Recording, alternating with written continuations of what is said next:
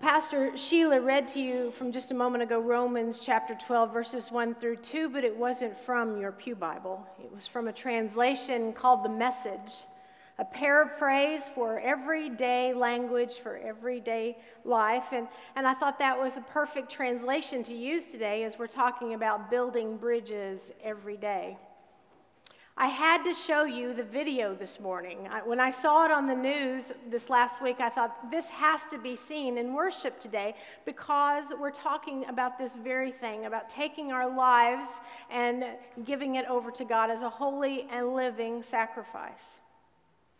Mattress Mac, store owner, furniture salesman, he's a bridge builder. Turn to the person next to you and say, Did you know you're a bridge builder? You're a bridge builder.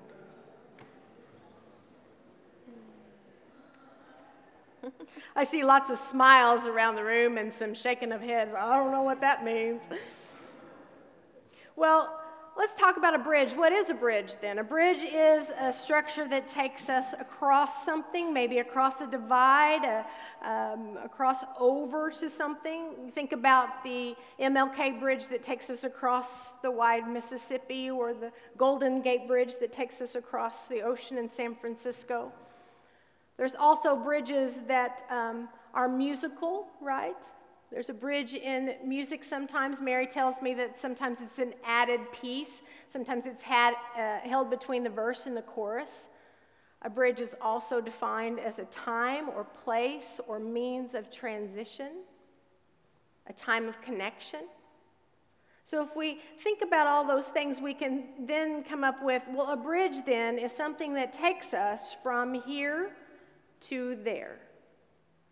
And so, a bridge builder, as you just said, did you know you're a bridge builder, is someone who helps move people from here to there. What kind of person takes two showrooms and warehouses, probably, and opens them up to the public and says, if you need a place to stay, here they are? Opened the doors wide, put the profits on hold. He said in the video, $30,000 a day is what he estimated his cost was. And people are just welcomed into his place of business to sleep and to stay and to bring their pets. Did you know that most shelters will not let them bring their pets in? I would have a hard time with that. I would have a difficult time leaving my little Millie behind. She's a part of my family. And so, therefore, he opened up the doors and said, Bring your pets too. Now they don't stay in the, in the showroom, but there's a place back where he allows them to stay and they can go and get them and visit their pets. He gave his phone number, his personal phone number online, if anyone needed help. And if his uh, delivery trucks could get there, he would send people, he would send his delivery trucks to go get people and bring them in. What kind of person does this? A bridge builder. That's who. His vocation may be a store owner or a furniture salesman, but he is a bridge builder. Now, I have no idea what Mattress Mac believes. I have no idea if he has a faith background of a certain denomination. I do not know him personally. But I can tell you he's living the gospel. He's living the gospel. He's actually preaching the gospel. Because when asked, why do you do this? He says, that's what we do, that's who we are. He's taking his everyday, ordinary life, his eating, sleeping, going to work, walking around life, as Eugene Peterson translates it in the message, and placing it before God as an offering. If we read it from our Pew Bible, it says So, brothers and sisters, because of God's mercies, I encourage you to present your bodies as a living sacrifice that is holy and pleasing to God a living sacrifice. Now, he's preaching the gospel in his actions. Your everyday life is preaching the gospel. Did you know that? Your everyday life is preaching the gospel. What does your gospel look like? It was St. Francis of Assisi who once said, Preach the gospel at ta- all times, use words if necessary. Love that. Preach the gospel at all times, use words if necessary. What is your everyday eating, sleeping, walking around life preaching? Are you building bridges or are you building walls? You know, some people have the, the thought, well, my work is my work and my life is my life, my faith is my faith. And none should intersect. It's not what the gospel teaches us. The gospel teaches us that it should be in our core, that it should be everything of who we are, and they all should intertwine. Our business decisions come from the core of who we are, our faith. Our life out in the world and our time in social gatherings are who we are. We should reflect our faith. They should all be intertwined together. So, are we taking our everyday, eating and sleeping, walking around life, and offering it up to God as a living sacrifice?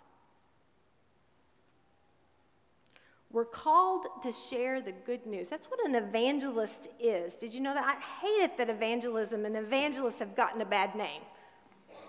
I think sometimes we have this kind of feeling that comes up in us if I, we say evangelism or evangelists. But that's who we're called to be. We're called to share the good news of Jesus Christ. We're called to preach the gospel. Now, when I say that word evangelist, some of you may think, well, it's the, the kind of evangelist is the person that stands on the street corner and screams the fire and brimstone, right? Or an evangelist is found on TV you know, I hate also that evangelists, TV evangelists, have gotten kind of a, a bad rap as well because there are so many good ones. My granny used to watch Oral Roberts every week. Loved him. She loved him. And she would listen to his word and she would apply it to her life. And when she couldn't physically make it to church because of health or lack of transportation, Oral Roberts would come on.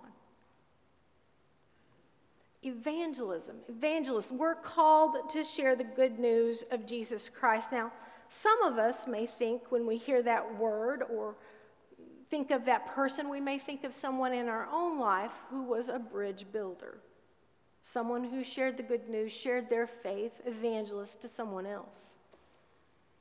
Someone in our own life comes to mind.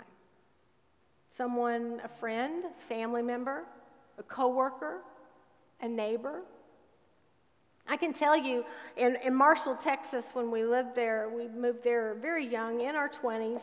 Uh, Walter Vaughn and, and, Pat, and um, Patty Vaughn were instrumental they were evangelists. They were ones who got to know us. We're going to talk about that later on in the series of how we do this. They got to know us, they got to know who we were. They developed that friendship and that connection first, and then shared what they believed, shared faith, invited us to worship. See what I'm saying? There was this bridge between where we were in our lives and where we needed to be. And they help make that connection for us. So people come to mind in, in that. We automatically think of someone in our life that helped build that bridge for us. The Apostle Paul was a bridge builder, big time, wasn't he? I read a sermon this last week um, by Reverend James Merritt, and he says that Paul has wit. He has wit, a whatever it takes spirit, W I T, whatever it takes spirit. He has wit. You can call it passion, you can call it zeal, you can call it fire, or even an obsession with Jesus Christ, but he tells people who Christ is. He meets them where they are. He even did that in the, he used to step into their shoes, right? He used to step into their world and help them to understand in a greater way. He would take the culture, but not become the culture. He would take the culture around him and he would use it to bridge people to Jesus Christ. Remember what he did with the, with the unknown God? He comes into the world where there's idol worship all around him, even so much that they've got an idol to an unknown God. And he says, Let me tell you who this unknown God is. He doesn't require an idol.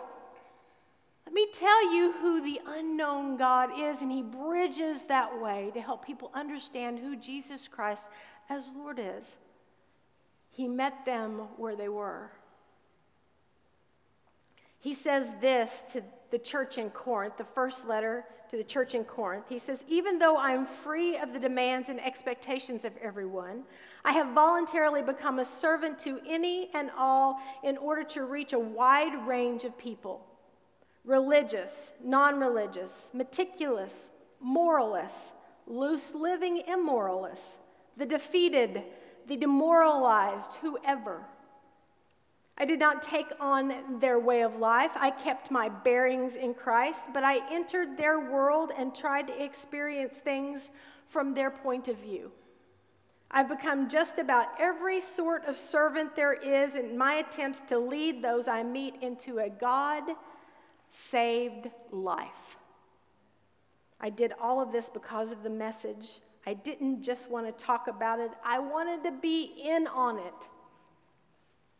That comes from the message again, that modern day translation. I wanted to be in on it, Paul said. I want to share who I am with those that I meet. I want to share this love of Christ that has filled me up. And I want people to experience that too. I will meet them where they are. I'm going to get to know them. I'm going to step into their world and I'm going to help bridge that over so that I can share the good news of Jesus Christ.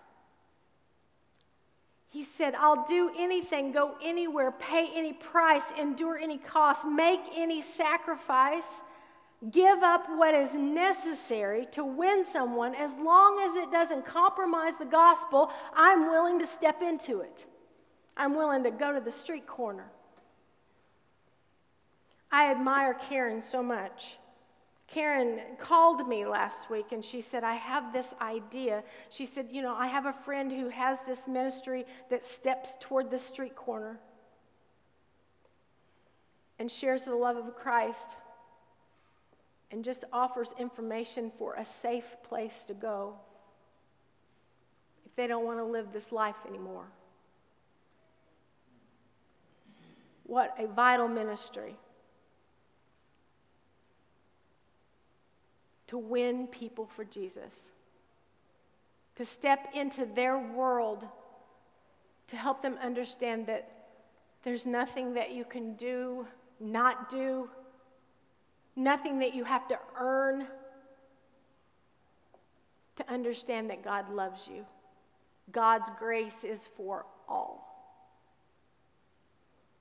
Paul says, I'm willing to do anything except compromise the gospel. I'm willing to go anywhere to help win people for Jesus.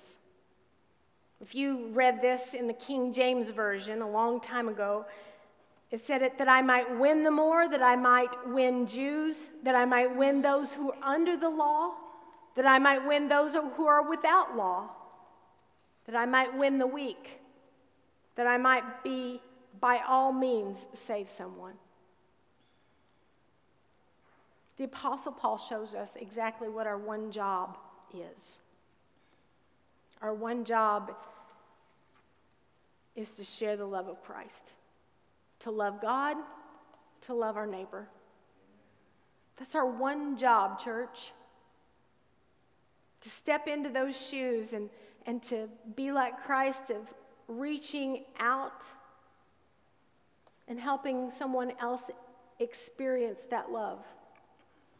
Uh, Paul's taking his lead from Jesus, the one who we should all take our lead from. And Jesus gave us that model. If we read through the Gospels time and time and time again, Jesus walks across that chasm of humanity and enters their world. Think of just, just one example the times in which he would enter into the leper colonies. People who had leprosy were cast out. They were not allowed with their families, they were not allowed with society, they were not allowed into worship. They were cast out, and Jesus would enter into that world and not only talk with them and be with them, he would reach out and touch them. These people probably had not been touched in maybe years. He gives us this model to enter into our neighbor's world.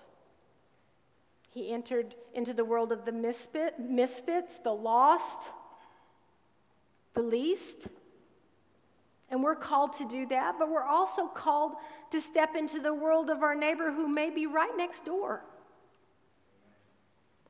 a young mother who hasn't slept very well in a week because her child is teething, to step into that world and offer a word of grace and hope that the teeth will eventually come in and, and sleep will happen eventually, and maybe we could help. Or to enter the world of someone that we know has lost a job and maybe we've experienced that, can offer a word of hope in that. You see, we're called to enter the world of our brothers and sisters, not just the ones that are being flooded, because that is very much a call of ours, but also the ones that are right next door. Jesus gave us this model to, to enter into their world and to walk side by side with them, to journey along the journey with them and bridge the gap, to bridge God's love and God's grace in the midst of all of that. Bill Hybels has, has written a book that I just, I, I really love. I'm reading it right now, and it's entitled Just Walk Across the Room. Sounds easy, doesn't it? It's harder to do. Just walk across the room.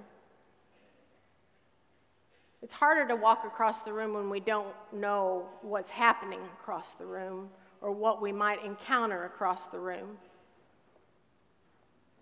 You know, he's got some wisdom in this It's timeless. It was written about 10 years ago, but he's got some instruction in here and some guidance in here that is really timeless. He says most modern day Christ followers have been told since they were little kids to separate themselves from the world. They've been warned about the places they should never be caught dead in and the types of people to steer clear of. And this kind of counsel, he says, only serves to make Christians impotent, paranoid, and insular. That's not our call as Christ followers. Our call is to step into their world. Instead of being intimidated by the differences, we need to lean in just as Christ did in bridging that gap and, and helping bridge our similarities. You see, as brothers and sisters, we have way more in common than we do in differences. Jesus' mission is most affirmed when the wanderers come home. And that's our call to walk side by side toward the Father with Him.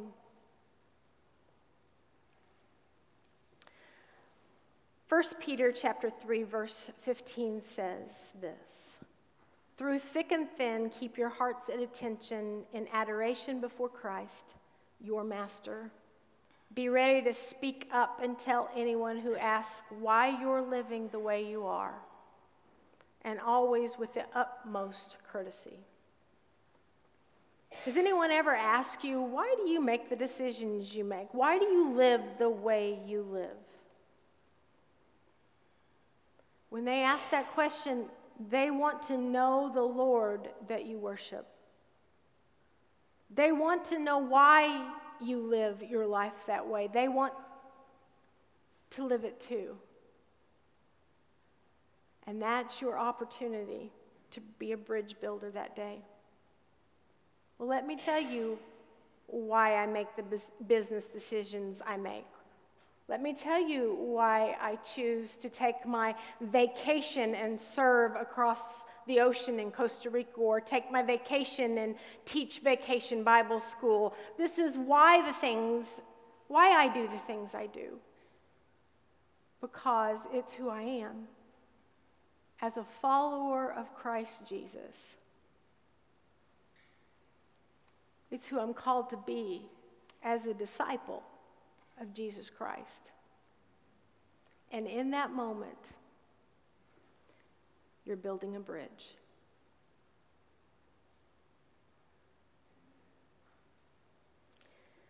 We're called to bring hope into the world, love into the world, grace into the world. It's not just our personal little gift, it's our gift to share. In the name of the Father, Son, and Holy Spirit, we come today to the table to be encouraged in that.